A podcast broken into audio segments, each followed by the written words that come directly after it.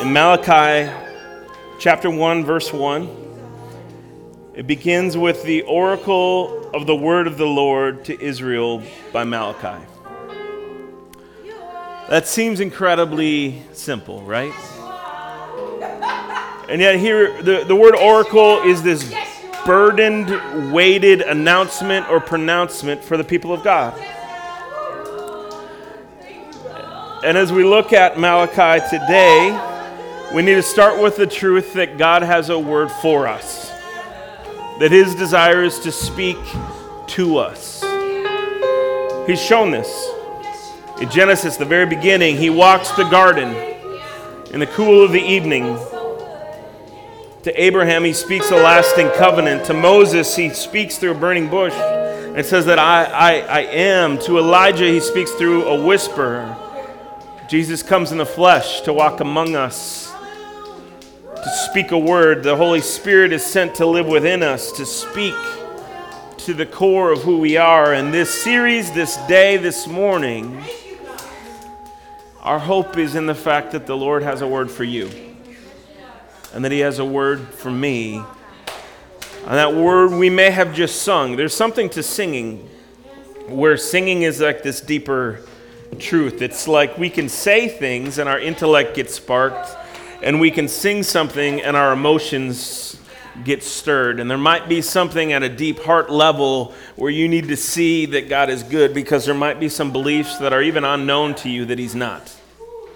There might be some spaces where you question whether He is or not, and this idea that He is good, that He's faithful, that He's never changing, that, that maybe, just maybe, we need to look look for that. And so, God wants to speak. And for this whole series, which will be June and July, we're going to be looking at different points where he speaks. But right now, I want us to pray as a church. You're going to have different people from within the church preaching in this series. I, I want, I want us to pray together. You add your amen that God would speak because we're desperate for him to speak, right? Y'all don't come here to hear me. We're desperate for him to speak. And so let's collectively ask him to do just that. And then we'll look at Malachi a little bit, okay? Let, us pray together here. Heavenly Father, I thank you. you. You know more than I know, but it sure feels like you were unlocking things even as we worship. And it feels like you were recentering us and I almost, I almost feel like those spines that are real locked up that all of a sudden you straighten and spinal fluid moves and life moves a little bit. I feel like spiritually that's, that's what you have for us right now. And in this series in June and July, would you speak loudly? May we know your voice and may we feel a word from you to us. Will your spirit convict us and can comfort us and confirm truths to us. We know that you're good, but sometimes we wonder. And we pray that your goodness would be above all, and that we would know that as the richest and deepest truth. In your name, amen. Well, happy, happy Father's Day again to you, fathers. Um, none of my kids happen to be in the room right now, so I can be honest. This is the day where I collect neckties and like colored golf balls and golf balls with emojis on them that I will never hit. Because, like, if I go golfing with my friend Mike, I'm not going to pull out like a kissy face emoji ball and hit that off the first tee. He would let me, but I just don't feel comfortable with that. It's my own issue. But my children make sure that I have more of them than any golf ball that I would like to hit because it's Father's Day. And so, dads, welcome to the day where everyone else gets a free lunch. Because that's kind of what it feels like sometimes. But hopefully, you really, you really do feel celebrated and you feel some of this glorious weight of the honor we have as being dads. Uh, it's, a, it's a powerful spot to be in. It's a, it's a profound spot where God teaches us a lot through that.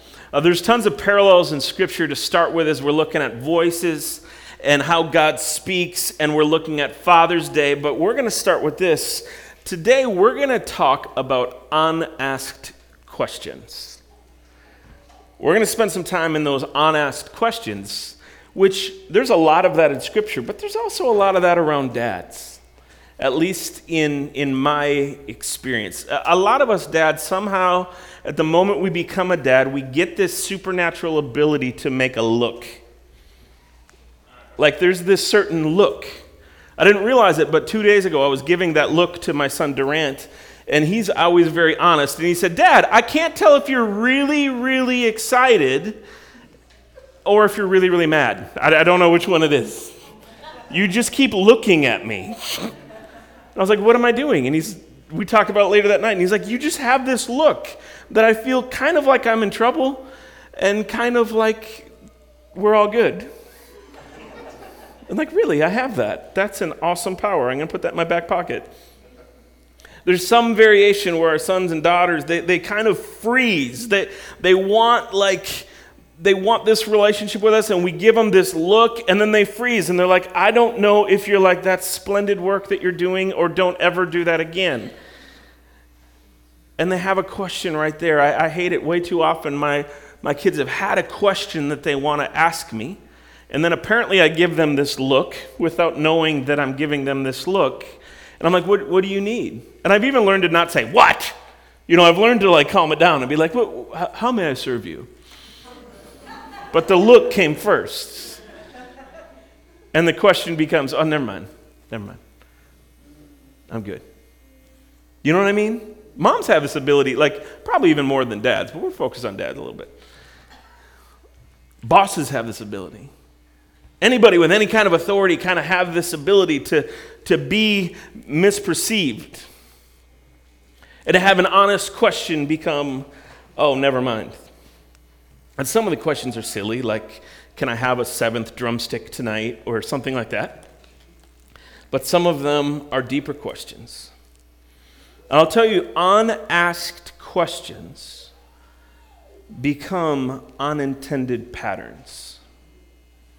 When we have unasked questions of God, they become unintended patterns that we don't get out of until the Holy Spirit brings us out of them.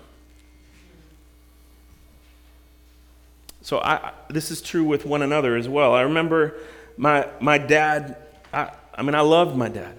He, he, he was great.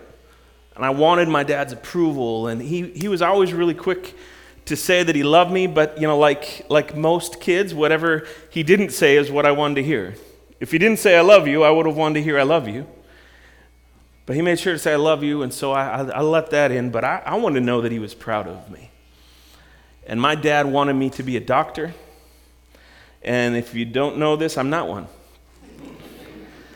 And I remember I was uh, I had left college after my sophomore year, which my dad did not like.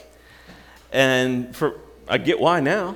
Uh, got my bachelor's later, but I get why now.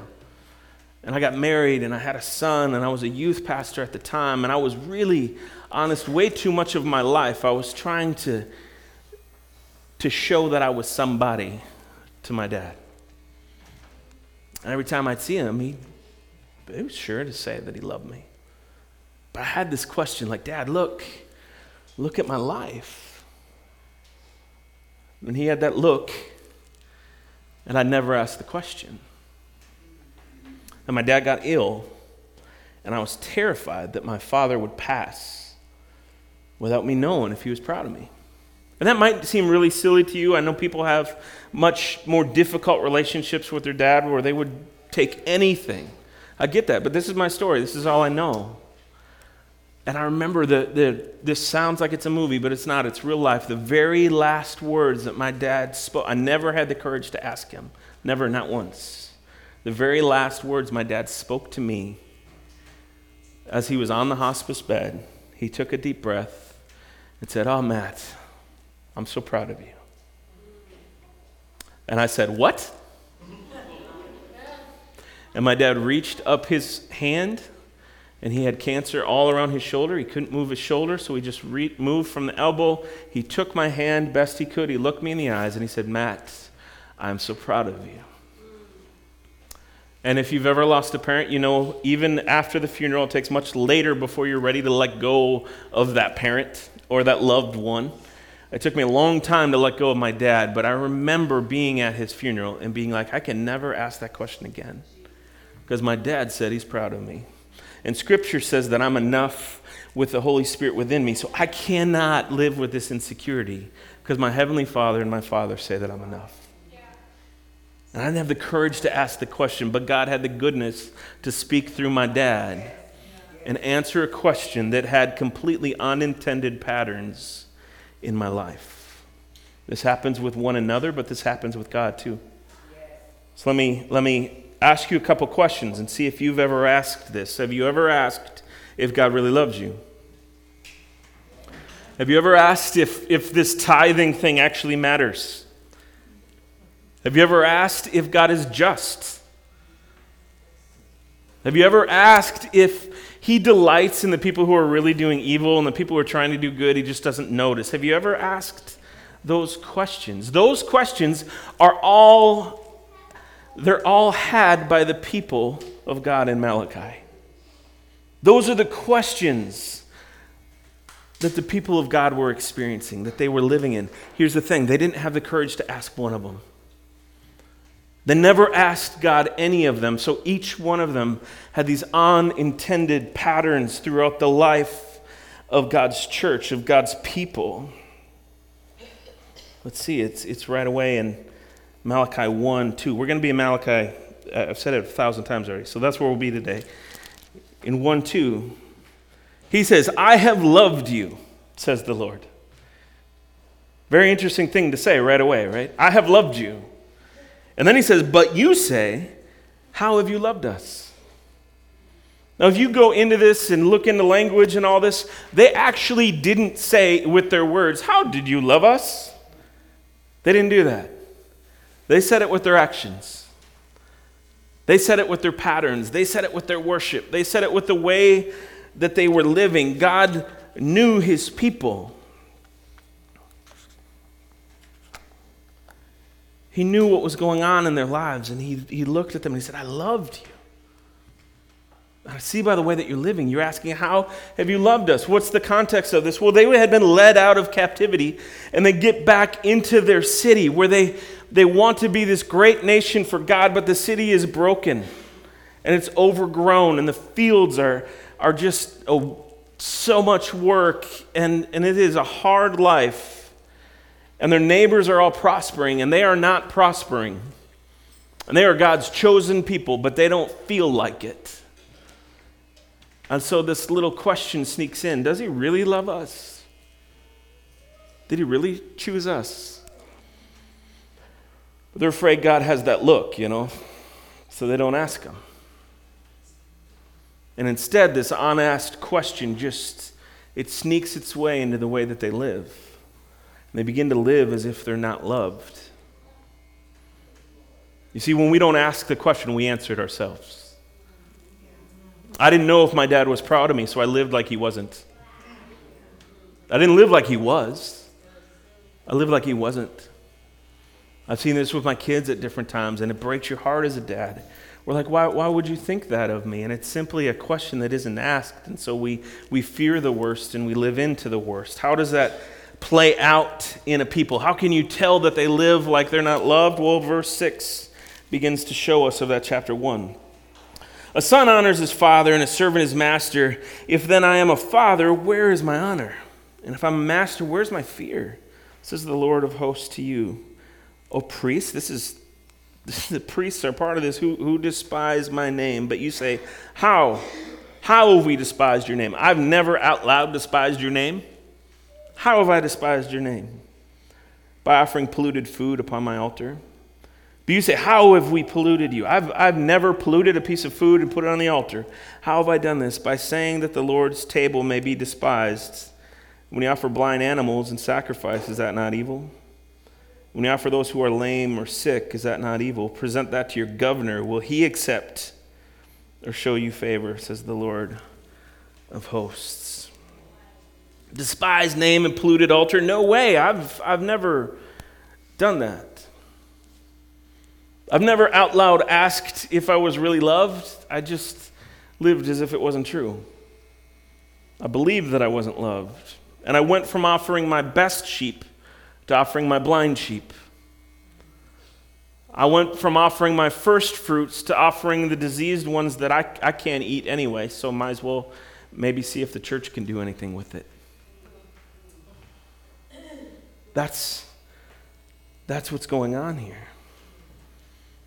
The people started to drift away, and even the priests started to drift away because of these patterns that they assumed by this question that they didn't have the courage to ask Lord, do you love me? You've brought us here, and this land is hard, and this time is hard. Do you love me? God points out that they wouldn't give this gift to the governor. I love that. I've, I've, I've, confession, I've had that moment with my children where I'm like, would you talk to your teacher like that? And they're like, no. I'm like, how come I get that then? Would, would you get that, that blind sheep you brought in, would you give that to the governor?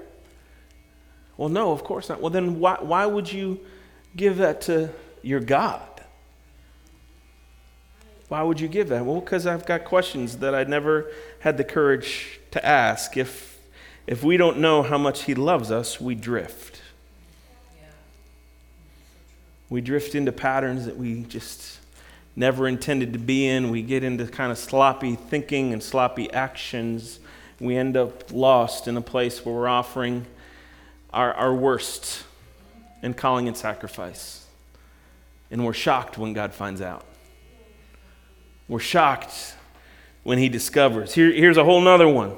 It's not all heavy, I promise. Uh, chapter 2, verse 17 says, You have wearied the Lord with your words. That is a sentence I never once said of me.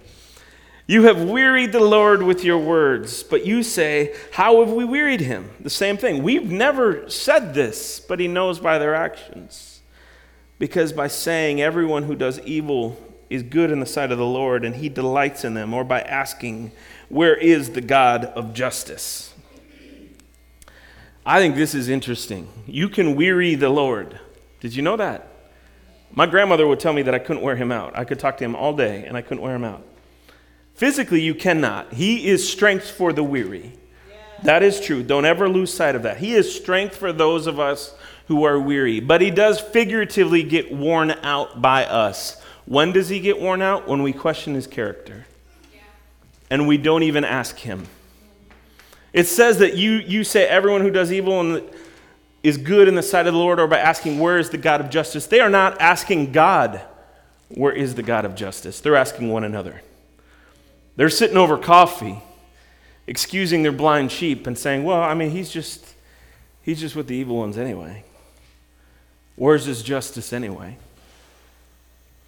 They're living in these patterns as if God is not just and that he's not good, and they're stuck in this cycle of living as if he's not just and he's not good, and they don't dare ask the question of the Lord, and so he is worn out because he is there ready to speak, so ready to speak that he brings Malachi along to be the one who speaks for him. And he says, Hey, you're wearing me out. My patience is getting thin with questions of my character, questions about my goodness, and question about my commitment to justice.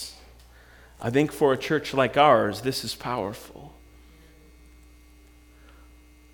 More than other communities that I've been in, I know some of you have different experiences, but more than other communities, for me, this church cares about justice much more broadly than other places that I've been. And you get beat up a little bit. And you sometimes wonder if God still cares.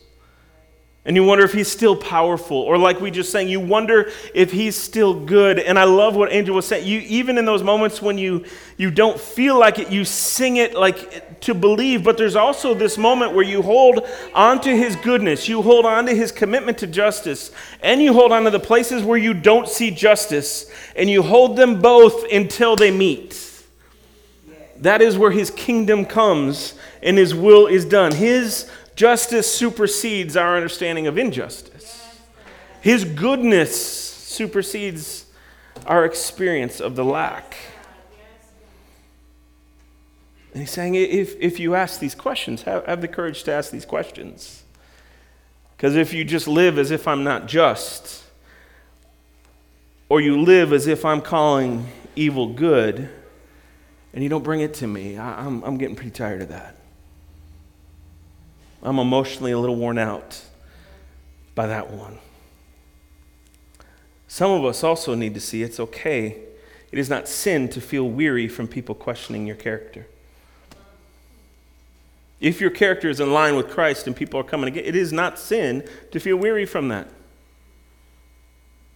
And He is strength for those who are weary.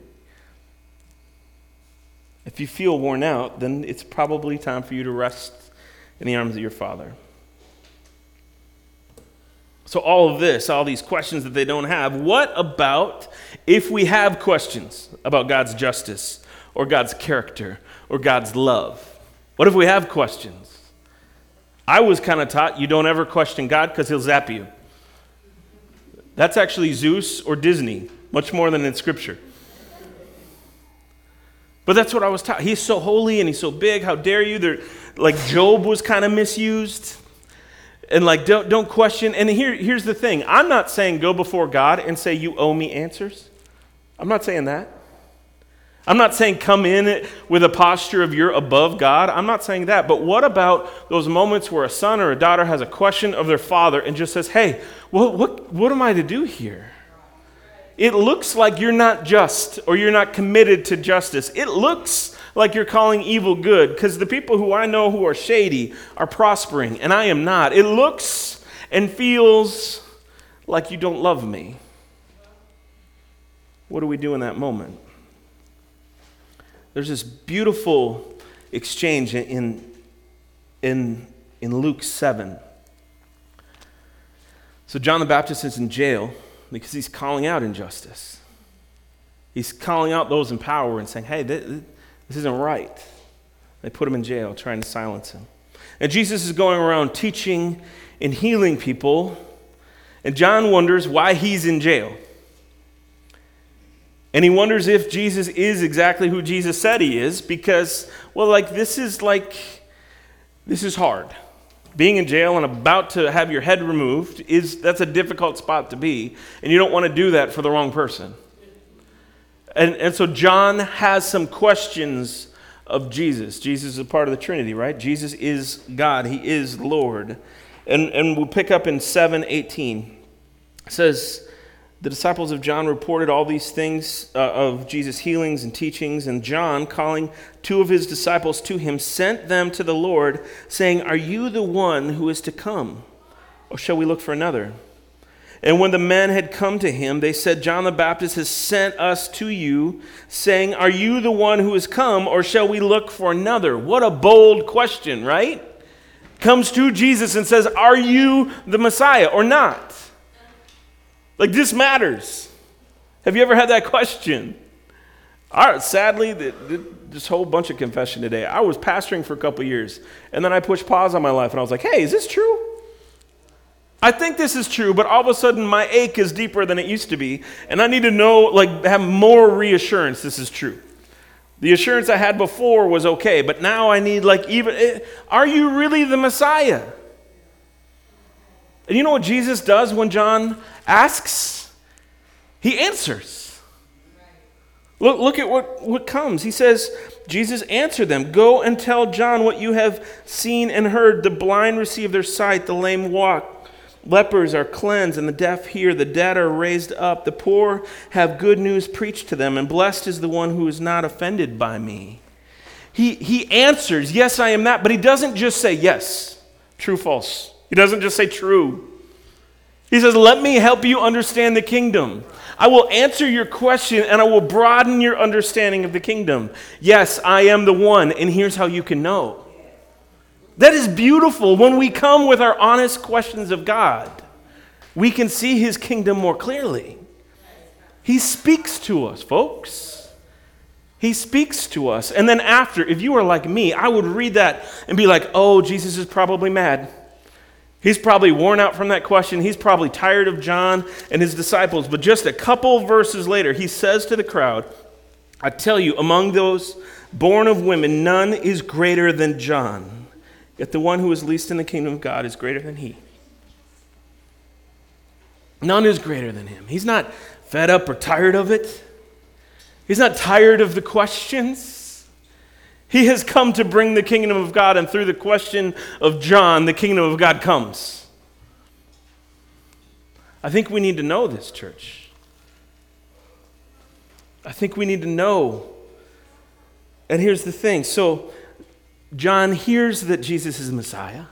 He understands the kingdom more clearly. And then his disciples hear this affirmation of John. He, he's of those born to women, he's the greatest. So don't you think when John's disciples went back, they said, Hey, here's the thing. Yes, he's who he, you thought he was. He started talking about all these signs of the king. Maybe we're missing a little bit. And then you know what he said about you? You know how powerful that would be to hear from the Messiah's voice? They come back and they're like, Get out, John. You're a pretty big deal. It is not bad if we need affirmation from our Heavenly Father. Jesus got it. When he was baptized, the Holy Spirit descended like a dove. I actually grew up thinking it was as a dove, which is terrifying if a bird comes at you. But like a dove, the Holy Spirit came down and God spoke, This is my Son, in whom I'm well pleased. If you need the Heavenly Father to affirm you, that is not weakness on your part. My, my plead with you is to then go to the Heavenly Father, ask the question, and then stay there long enough to listen. Can we have that courage?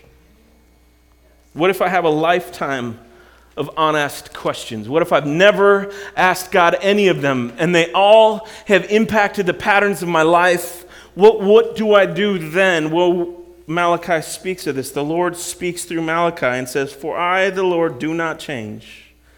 Therefore, you, O children of Jacob, are not consumed. I love that. You made me tired. Thankfully, I don't change. So you're not consumed. From the days of your fathers, you have turned aside from my statutes and have not kept them. He knows. You've strayed generation after generation. But then he says, Return to me, and I will return to you, says the Lord of hosts. Return to me. I know because I've met with some of you. We have deep, rich questions of God. And I will always sit over coffee with you and talk about those questions. But you know what we need to do at the end of the day is we need to go approach the throne of grace with confidence next to one another. And go ask our Father to speak. Dads, we feel this pressure to have all the answers downloaded before our children come into our home. If you still think you have that, God bless you.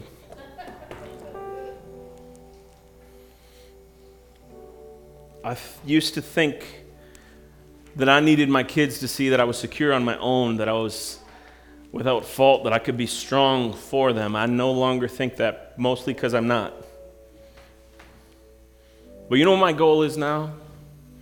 I want there to be a well traveled and well worn path to the throne of grace.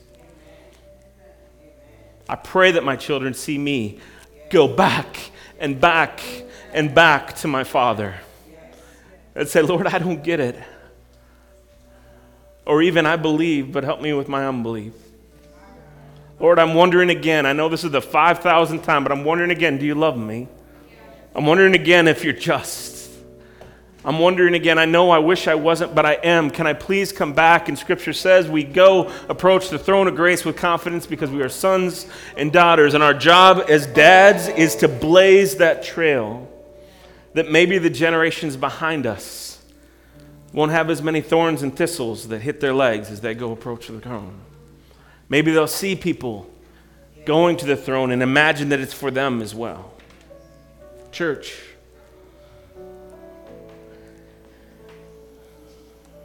very simply, maybe today it's time for us to return. Maybe we're in church every week but these questions have gone unasked, and there's a distance between us and God because, well, we're afraid to cross that. But he doesn't change. And clearly, he said, Return to me, and I will return to you. And so, church, maybe today is our day to return. There's some people in this room who are going to stand up, would love to pray with you uh, in the corners and in the back. If you have a question, you can ask that question boldly and confidently on your own. But if you need someone to stand with you, to plead with you, then please don't wait till today passes.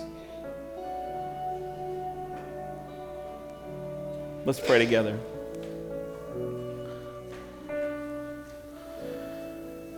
Heavenly Father, you're so good.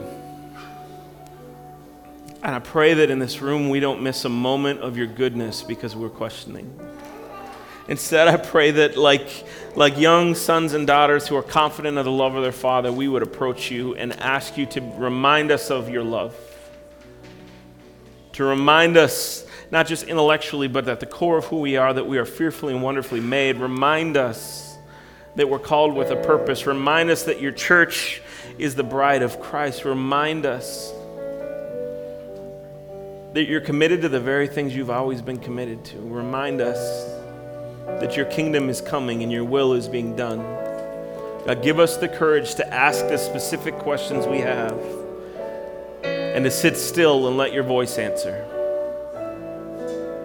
Thanks. In your name, amen.